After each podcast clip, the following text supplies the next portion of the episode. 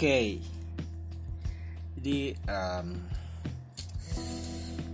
gue kadang bingung kenapa zaman sekarang ya pernah mikir gak sih teman-teman kenapa sih kayak zaman sekarang tuh orang pada hobi banget menyalahkan orang menyalahkan hal menyalahkan instansi menyalahkan kelompok.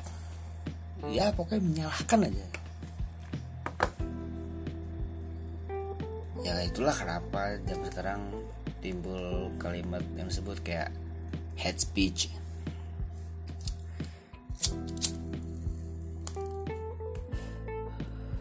Karena gue bingung. Kenapa zaman sekarang tuh orang anak muda apalagi ya muda milenial sekarang Z zaman sekarang tuh pada hobi banget menyalahkan ya hal atau orang. Padahal faktanya teman-teman tahu gak sih? Ketika kita menyalahkan pada faktanya adalah yang salah itu ya diri kita sendiri sebenarnya. Sepakat nggak jadi gini contoh simpel ya. Contoh simpel dari kenapa kok gue bisa bilang ketika kita nyalahin orang atau nyalahin suatu hal sebetulnya yang salah itu adalah diri kita sendiri.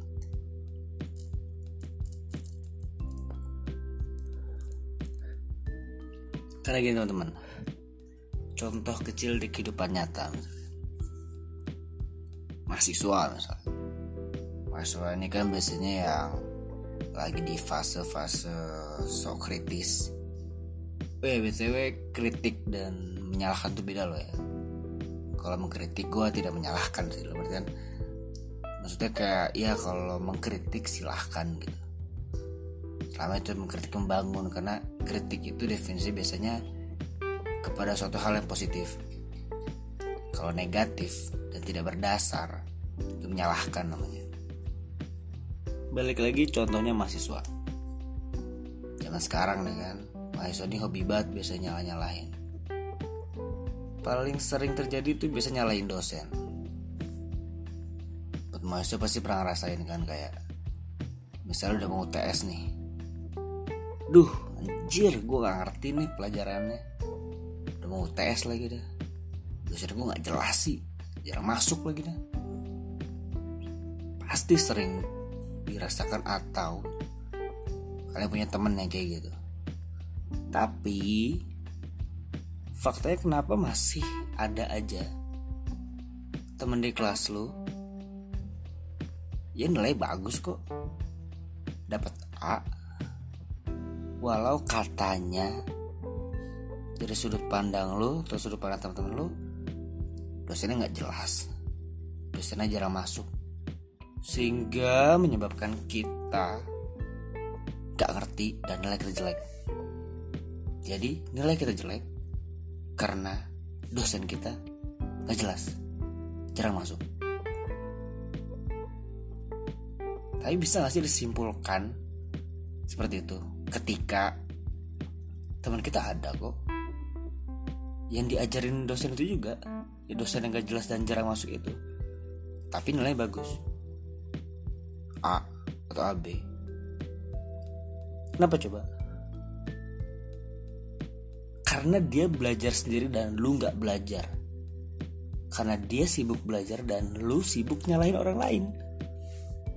Simple. Muncul alasan baru biasanya. Ya gue nggak tipikal yang bisa belajar sendiri. Buku-bukunya juga berat banget gue nggak ngerti. Men ada YouTube. Zaman sekarang orang bisa jago main gitar aja cuma dari tutorial YouTube. Ada Google. Dan banyak akses yang gampang yang kalian kita untuk belajar. Jadi jangan terlalu skeptis lah jangan terlalu jangan terlalu sering nyalain orang gitu. Ini fakta loh. Harusnya mikir dong kenapa di saat yang bersamaan ada dosen gak jelas dan jarang masuk? Terus lu bilang lu jelek karena dia tapi temen lu ada yang lebih bagus. Kalau dipikir lagi salah siapa? Ya, salah kita lah salah lu. Kenapa nggak belajar? Atau kalau nggak bisa belajar sendiri ya kenapa lu nggak minta ajarin ke temen lu yang pinter? Kan belajar nggak dari dosen. Simple. Nah salah siapa? Salah diri sendiri contoh lain misalnya. Sekarang lagi pacaran nih biasanya nih, yang punya gebetan baru ya kan.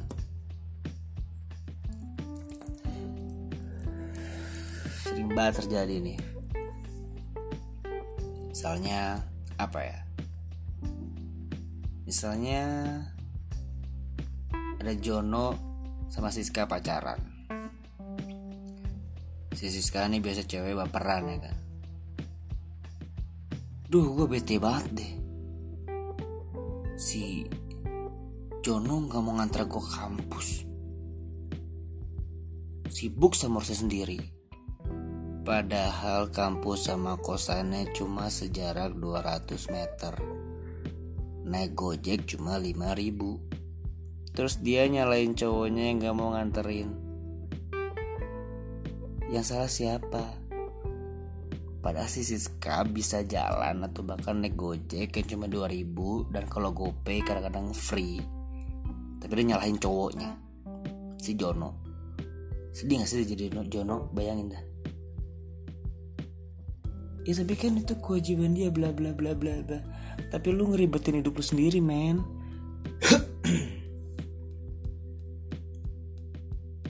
Nyalahkan pacarnya padahal yang salah diri sendiri ngeribetin diri sendiri.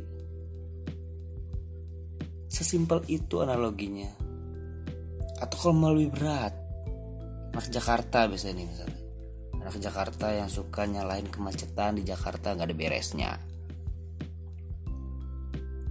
Atau di Bandung juga sering mulai macet. Duh elah. Pemerintah nih gimana sih?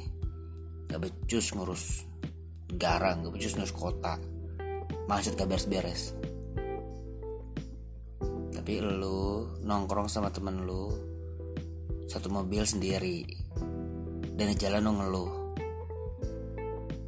Nyalain pemerintah. Ya siapa suruh lu punya mobil satu sendiri? Siapa suruh naik mobil atau macet? Bisa jalan kaki bisa naik motor. Kenapa nggak sekalian satu mobil rame-rame misalnya atau kalau mau gampang ya udah naik gojek naik grab. Tinggal duduk anteng dengerin lagu selesai urusan. Naik angkutan umum atau kalau di Jakarta ada busway bentar lagi ada MRT gak beli tiket duduk tidur nyampe. Nggak perlu ngeluhin kemacetan. Yang salah siapa? Ya, lu lagi kan? Nyalain pemerintah nggak becus ngurus ini itu tapi mempersulit siapa? Jadi kita sendiri. Juga salah siapa? Ya kita salah. Siapa suruh udah tahu mencetak mobil? Gak punya motor. Masa iya mampu beli mobil gak bisa beli motor? Atau ojek online juga cuma 5000 sampai 20000 kok. Kan logis sederhana seperti itu.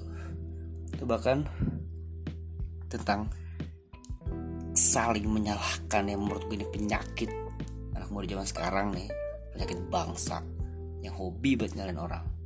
Gue punya cerita. Ya sebut aja si Jono lah ya. Karena kayaknya Jono ini banyak masalah hidupnya. Udah disalahin si Siska tadi. Dan juga punya masalah sebenarnya sekarang nih yang mau gue ceritain.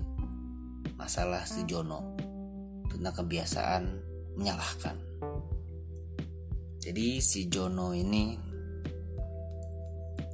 hmm, dia seorang pemimpi dia ini punya mimpi besar. Dia punya mimpi untuk bisa merubah dunia. Keren kan? Misalnya umur Joni masih muda lah, berapa muda ya? Dua, dua lima lah ya misalnya. Umur Joni ini 25 sekarang. Dan dia bercita-cita untuk mengubah dunia menjadi lebih baik lagi. Keren kan? Oke, mimpi besar boleh silakan. Singkat cerita, dengan segala hasilnya, dengan segala usaha kerasnya, 10 tahun berlalu dan dia berusaha merubah dunia. Umur sekarang 35 berarti kan? 10 tahun setelahnya tapi tadi masih gagal untuk mengubah dunia. Johnny pun berpikir kan Johnny Duh gue gagal ngubah dunia nih kayaknya. Gak bisa nih gue Terlalu berat mengubah dunia Untuk lebih baik lagi. Kayaknya gue ngubah negara gue dulu aja deh Untuk lebih baik lagi. Toh gue tinggal di sini kok. Oke, singkat cerita di umur 35 tahun, mimpinya adalah untuk mengubah negaranya menjadi lebih baik lagi. Lanjut nih, berusaha semaksimal mungkin, bekerja keras, begadang dan sebagainya, melakukan hal-hal positif. 10 tahun berlalu, tapi si Joni masih gagal ternyata. Nah, Joni apa Jono tadi sih? Jono ya. Si Joni masih Jono, Jono masih gagal 10 tahun berlalu Jono masih gagal Tau gak apa yang kira-kira dia lakuin. Enggak, gak nyalahin. Pikiran lu nyalain doang. Jono merasa gagal. Di umur 35 tahun dia pasti gagal ngubah negaranya. Hingga akhirnya Dia ngubah mimpinya lagi nih Memperkecil lagi mimpi. Oke deh gue ngubah lingkungan gue sekitar lu deh. Lingkungan sekitar gue dulu nih untuk diubah jadi lebih baik lagi. Ya kecamatan dia misalnya. Atau organisasi dia misalnya. Lingkungan sekitar dia aja. Gue harus ngubah lingkungan gue menjadi lebih baik lagi. Singkat cerita berarti sekarang umurnya 45 tahun. Ya gak sih gue salah ngitung gak sih? 25 dia ngubah negara. 35 ya 45 lah misal. Gue lupa ngitung lah gimana ya ya oke okay, anggap aja 45 45 dia ngubah lingkungannya. Tapi 10 tahun kemudian di umur dia 55 dia masih gagal. Gue salah ngitung gak sih? Coba hitung dulu lagi ya. 25 dia mimpi ngubah dunia. 10 tahun kemudian umur 35 dia gagal 35 sampai 45 dia ngubah negaranya. 45 sampai 55 dia ngubah lingkungannya. Obat sekali 55 55 dia gagal lagi nih ngubah lingkungannya. Hingga dia berpikir Oke berarti gue lanjut cerita nih ya. Hingga dia berpikir sekarang Di umur ke 55 Dia gagal lagi nih Ngubah lingkungannya. Kalau yang dilakuin dia berhenti ngubah lingkungannya dan dia bercita-cita untuk ngubah um, keluarganya. Keluarganya kan ya lima lima udah berkeluarga lah ya punya istri punya anak. Dia bercita-cita untuk gue harus ngubah keluarga gue lebih baik lagi sekarang. Hingga ada sekitar cerita di umur 10 tahun kemudian umur 65 nih. Udah uzur ya kan udah tua masih punya cita-cita karena kan dia pemimpi besar dia nih. Dia masih gagal. Dia masih gagal di umur 65 untuk mengubah keluarganya sendiri lebih baik lagi. Hingga akhirnya di umur 65 di usia yang udah uzur ketika udah nggak punya tenaga untuk mewujudkan mimpi besarnya yang memperkecil lagi mimpi dan akhirnya ia sadar hal terakhir yang bisa dia lakukan adalah dia harus mengubah dirinya sendiri. Ketika dunia nggak bisa diubah, negara nggak bisa diubah, lingkungan nggak bisa diubah, keluarga nggak bisa diubah, dia memperkecil targetnya dan dia sadar bahwasannya yang harus ia ubah dan yang ia bisa ubah adalah dirinya sendiri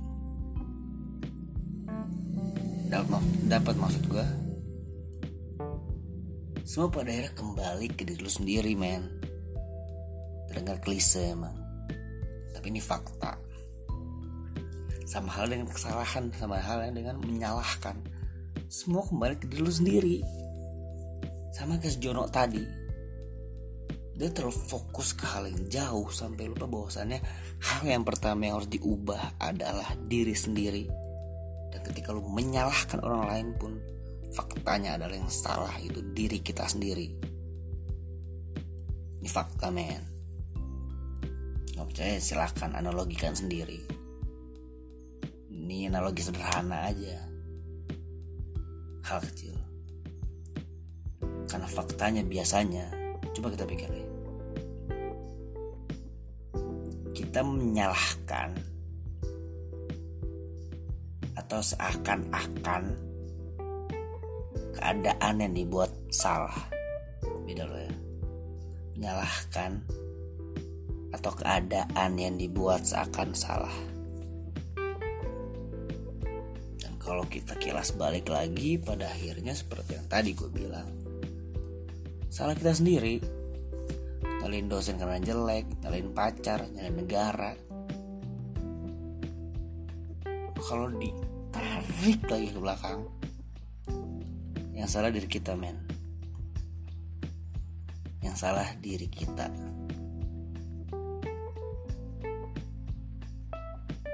Itu fakta. Dan untuk ubah negara yang lebih baik lagi pun dari diri kita sendiri dulu.